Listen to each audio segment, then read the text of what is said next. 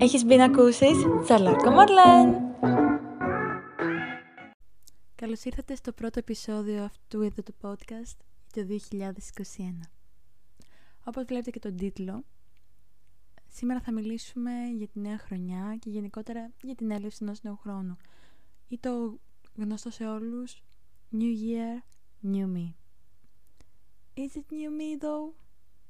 Θεωρώ ότι όλα έχουν να κάνουν με τις περιστάσεις. Όποιος ακούει τα επεισόδια για τις σκέψεις, σίγουρα ξέρει ότι πολλά πράγματα τα σκέφτομαι με έναν συγκεκριμένο τρόπο. Μ' αρέσει να αναλύω τις σκέψεις μου, τις σκέψεις σας και γενικότερα τέτοιου είδους θέματα. Στο παρόν ζήτημα, θεωρώ ότι έχουμε ένα νέο χρόνο, ένα new year, αλλά όσον αφορά το new me, αυτό δεν έχει σχέση ούτε με την έλευση ενός νέου χρόνου, ούτε με τίποτα που σχετίζεται με τη χρονολογία.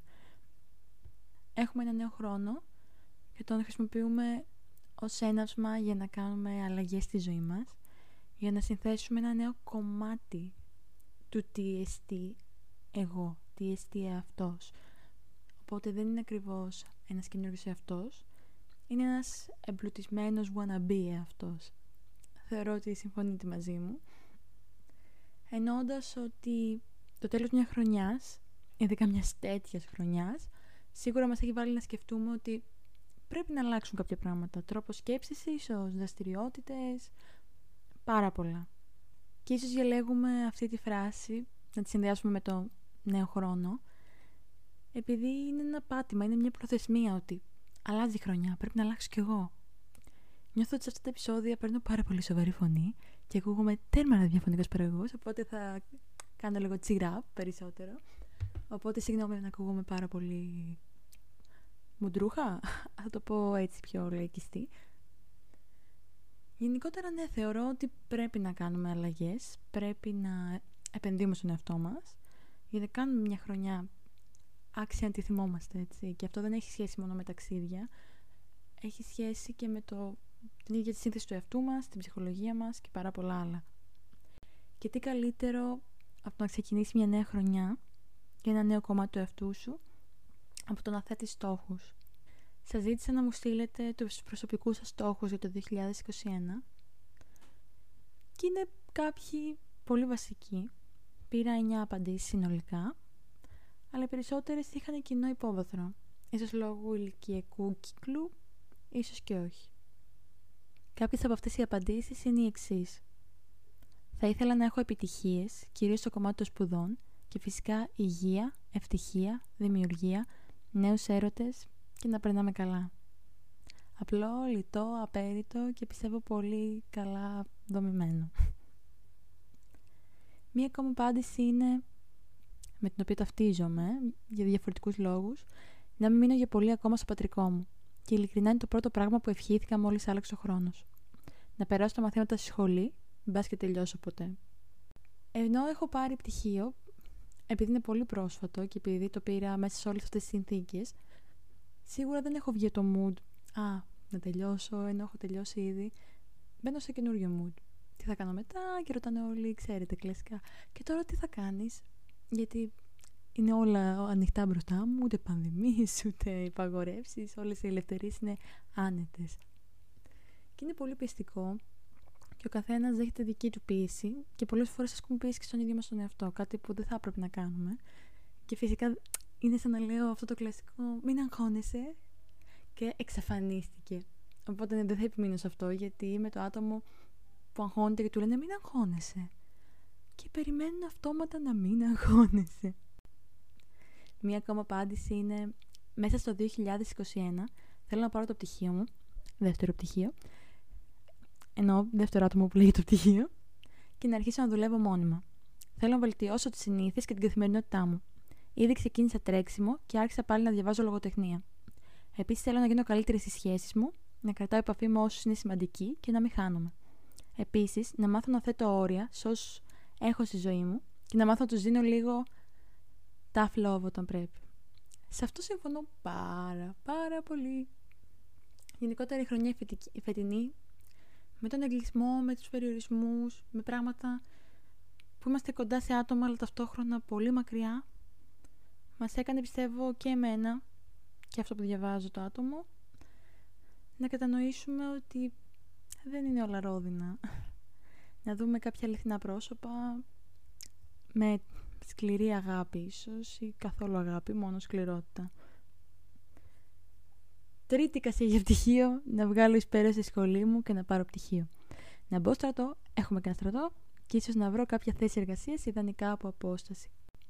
Ποια είναι η γνώμη σας για την εργασία από απόσταση, θα σας άρεσε να καθιερωθεί αυτό; Σίγουρα υπάρχει σε εταιρείες, ανάλογα τον κλάδο εργασίας, αλλά πώς σας φαίνεται η ιδέα να δουλεύετε από το σπίτι; Πιστεύετε ότι είναι ωραίο; Πιστεύετε ότι θα σας ταιριάζει ή ότι θα φτάσετε σε σημείο να μπορείτε να διαχωρίσετε τον εργασιακό από τον προσωπικό χώρο γιατί δεν θα αλλάζετε περιβάλλον; Ειδικά τώρα που δεν υπάρχουν να πας σε μια καφετέρια να εργαστείς, να διαβάσεις, να κάνεις τη δουλειά σου, είναι σίγουρα μέσα στο σπίτι. Έχουμε άλλο ένα, απλό λιτό απέριτο, μπαίνει, να πάρω πτυχίο. Άλλο ένα πτυχίο. Νιώθω γριά. Εντάξει, παιδιά, στην ώρα μου το πήρα το πτυχίο, αλλά νιώθω πολύ ότι είμαι πολύ μεγάλη και όλοι οι άλλοι περιμένουν να πάρω πτυχίο. Άλλο ένα που έχω λέει αρχικά να ξαναβρω την όρεξή μου, να αρχίσω ξανά τις δραστηριότητες που με γεμίζουν π.χ. γυμναστική, καλλιγραφία κλπ. Και σαν δεύτερο στόχο να ελαττώσω την αντίδρασή μου σε διάφορες καταστάσεις, δηλαδή να μην αντιδράω, αν δεν αξίζει και να μην επηρεάζομαι. Γενικά έχω σε προτεραιότητα το προσωπικό peace of mind. Αυτό είναι κάτι πάρα πολύ βασικό, το οποίο πρέπει να βρούμε τρόπους να το καθιερώσουμε στη ζωή μας, είτε με νέα ενδιαφέροντα, είτε με περισσότερη μουσική στη ζωή μας, γιατί νιώθω ότι όσο μεγαλώνουμε, αυξάνονται υποχρεώσεις, νιώθω ότι ελαττώνουμε λίγο τη μουσική στη ζωή μας. Εμένα προσωπικά μου έχει συμβεί και τότε συνειδητοποίησα λέω τι κάνεις; Βάλε να ακούσεις μια ροκιά να ηρεμήσεις. ο καθένας τον βολεύει προφανώς. Άλλη μια απάντηση είναι ένας βασικός στόχος που έχω είναι να βρω να νοικιάσω ένα σπιτάκι πολύ βασικό και πολύ ωραία επιτυχία και μακάρι να γίνει και η τελευταία μας απάντηση είναι πτυχίο καλύτερη οργάνωση χώρου και χρόνου. Να γνωρίσω νέα ενδιαφέροντα και καλά άτομα και καμιά εκδρομούλα μα αφήσει ο Κυριάκος. Αυτές ήταν οι απαντήσεις σας και ήταν πάρα πολύ ευχάριστες και χάρηκα πολύ που τις διάβασα. Σας ρώτησα και για τις προβλέψεις για το 2021, αλλά ήταν τόσο dark που είπα να τις παραλείψω και να μην μαυρίσουμε το, το επεισόδιο, την όλη διάθεση. Γιατί μετά από αυτό συνειδητοποίησα ότι δεν είμαι τόσο απεσιόδοξη. Υπάρχουν πολύ χειρότεροι από μένα. Οπότε ναι, αυτό είναι το όλο με την αλληλεπίδρασή μας για σήμερα. Το τελευταίο μου σχόλιο όσον αφορά τους προσωπικούς στόχους είναι γιατί είναι ότι είχα περιέργεια να δω τι θα μου πείτε. Γιατί έχω, έχω αποφασίσει στη ζωή μου ότι ίσως δεν είναι τόσο καλό να βάζεις στόχους για όλη τη χρονιά.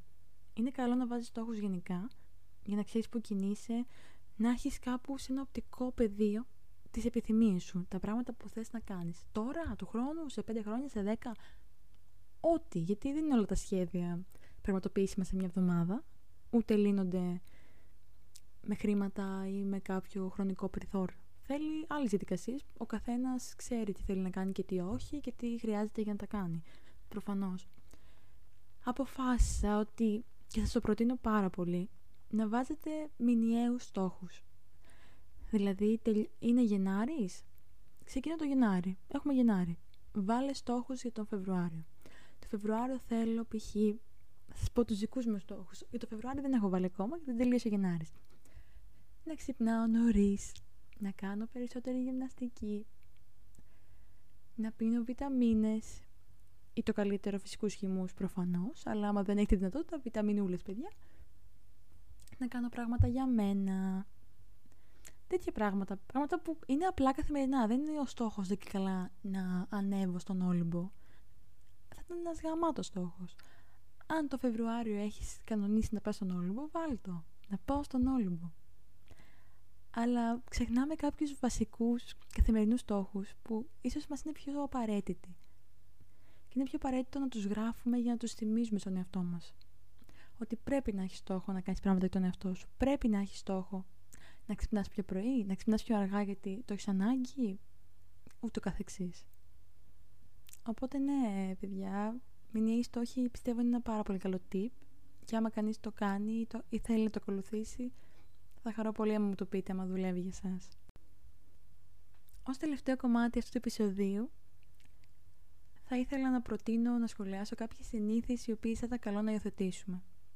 Και αυτό εννοείται είναι με βάση προσωπική άποψη, με βάση προσωπική γνώμη, με βάση το τι βλέπω εγώ στην καθημερινότητά μου, τι πιστεύω εγώ. Προφανώς ο καθένας διαμορφώνει τις δικές του απόψεις, δικές του αντιλήψεις, αλλά θα χαρώ πολύ έστω και ένα από αυτά που θα πω να είναι κάτι που δεν είχατε σκεφτεί, κάτι που λέτε ξέρεις τι, θα ήθελα να το κάνω και αυτό φέτος. Νούμερο 1. Σταμάτα να πληγώνεσαι από το κάθε τι. Σταμάτα να βάζεις άτομα πάνω από σένα, τα οποία δεν αξίζουν. Νούμερο 2. Ασχολήσου με τον εαυτό σου. Φάει καλύτερα, κάνει γυμναστική, φάει περισσότερο, με αυτό έχεις ανάγκη; Ό,τι βολεύει καλύτερα εσένα. Και όταν λέμε φάει καλύτερα, γυμνάσου, δεν το λέμε δεν το λέω και εγώ και ο περίγυρος εννοώ. Σαν επιταγή, σαν προσταγή, κάνε αυτό, φάει εκείνο. Άμα είναι αυτό που χρειάζεσαι. Όχι επειδή το κάνουν οι άλλοι. Όχι να κάνεις το summer body. Σιγά παιδιά, εντάξει, μην τρελαθούμε. Νούμερο 3.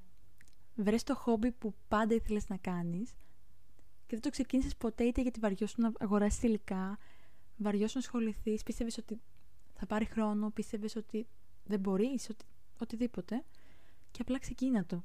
Αργά, σταθερά, έχεις χρόνο. Εντάξει, έχουμε εξεταστική, το καταλαβαίνω. Έχετε μάλλον εξεταστική, το καταλαβαίνω. Αλλά είναι καλό να το βάλεις στο πρόγραμμα. Και όχι απλά να το βάλεις, να το κάνεις κιόλας. Και για να μην λέτε ότι απλά τα λέω και δεν τα κάνω, ετοιμάζω ένα επεισόδιο στο οποίο θα σας μιλήσω για τα χόμπι που αποφάσισα να αρχίσω εγώ με την νέα χρονιά. Και κάποιοι θα ταυτιστείτε, κάποιοι όχι, κάποιοι μπορείτε να πάρετε ιδέες, δεν είναι τόσα πολλά, αλλά καλά να είμαστε. Νούμερο 5. Να είσαι καλά. Να είσαι υγιής, να είσαι ασφαλής, αλλά να είσαι καλά μέσα σου. Να είσαι καλά με τον εαυτό σου και να μην πιέζεις τα συναισθήματά σου. Νούμερο ξέχασα σε ποιο νούμερο είμαι. Πάνω σε αυτό που λέω για τα χόμπι, άμα έχεις ένα χόμπι παλιά το οποίο σου άρεσε και το οποίο άφησες για τον ΑΒ γ λόγο, αλλά δεν ήθελες, γιατί όχι το ξαναξεκινήσεις φέτος; Για σκέψου το, για βάλω στο πρόγραμμά σου. Νούμερο 4 γιατί πήγα κατευθείαν στο 5. Γνώρισε νέα άτομα. Δεν είναι απαραίτητο να είναι τη γειτονιά σου, δεν είναι απαραίτητο να είναι γνωστή γνωστών. Γνώρισε άτομα για να τα γνωρίσεις. Όχι με κάποιο σκοπό. Όχι τύπου για σχέσεις ή κάτι τέτοιο. Γνώρισε άτομα για να διευρύνεις το πνεύμα σου. Γνώρισε άτομα από το εξωτερικό. Μιλάς κάποια γλώσσα; Ίσως είναι η ευκαιρία να την εξασκήσεις. Ναι, παιδιά, δεν με σπονσοράρει ο Παγκόσμιος Όμιλος για φίλου διαλληλογραφία, αλλά είναι μια πάρα πολύ ωραία διαφυγή για την πραγματικότητα και ταυτόχρονα ένα ταξίδι σε μια νέα κουλτούρα, μια άλλη γλώσσα, μια άλλη χώρα. Αυτά πάνω κάτω είχα να σας πω και σας εύχομαι μια υπέροχη χρονιά, η οποία θα είναι νέα χρονιά, αλλά θα είστε ο ίδιος εαυτός με μια έξτρα ή έξτρα βαγκάνσα επένδυση. Εσείς τι υπεύθυνοι για αυτή την επένδυση; Όλα αυτά που σας είπα, θα σας είπα να τα ακούσετε κι εσείς, να τα ακούσω κι εγώ και να τα κάνουμε όλοι μαζί πράξη. Θα τα πούμε σε ένα επόμενο Τσαρλάρκο Μαρλέν. Bye!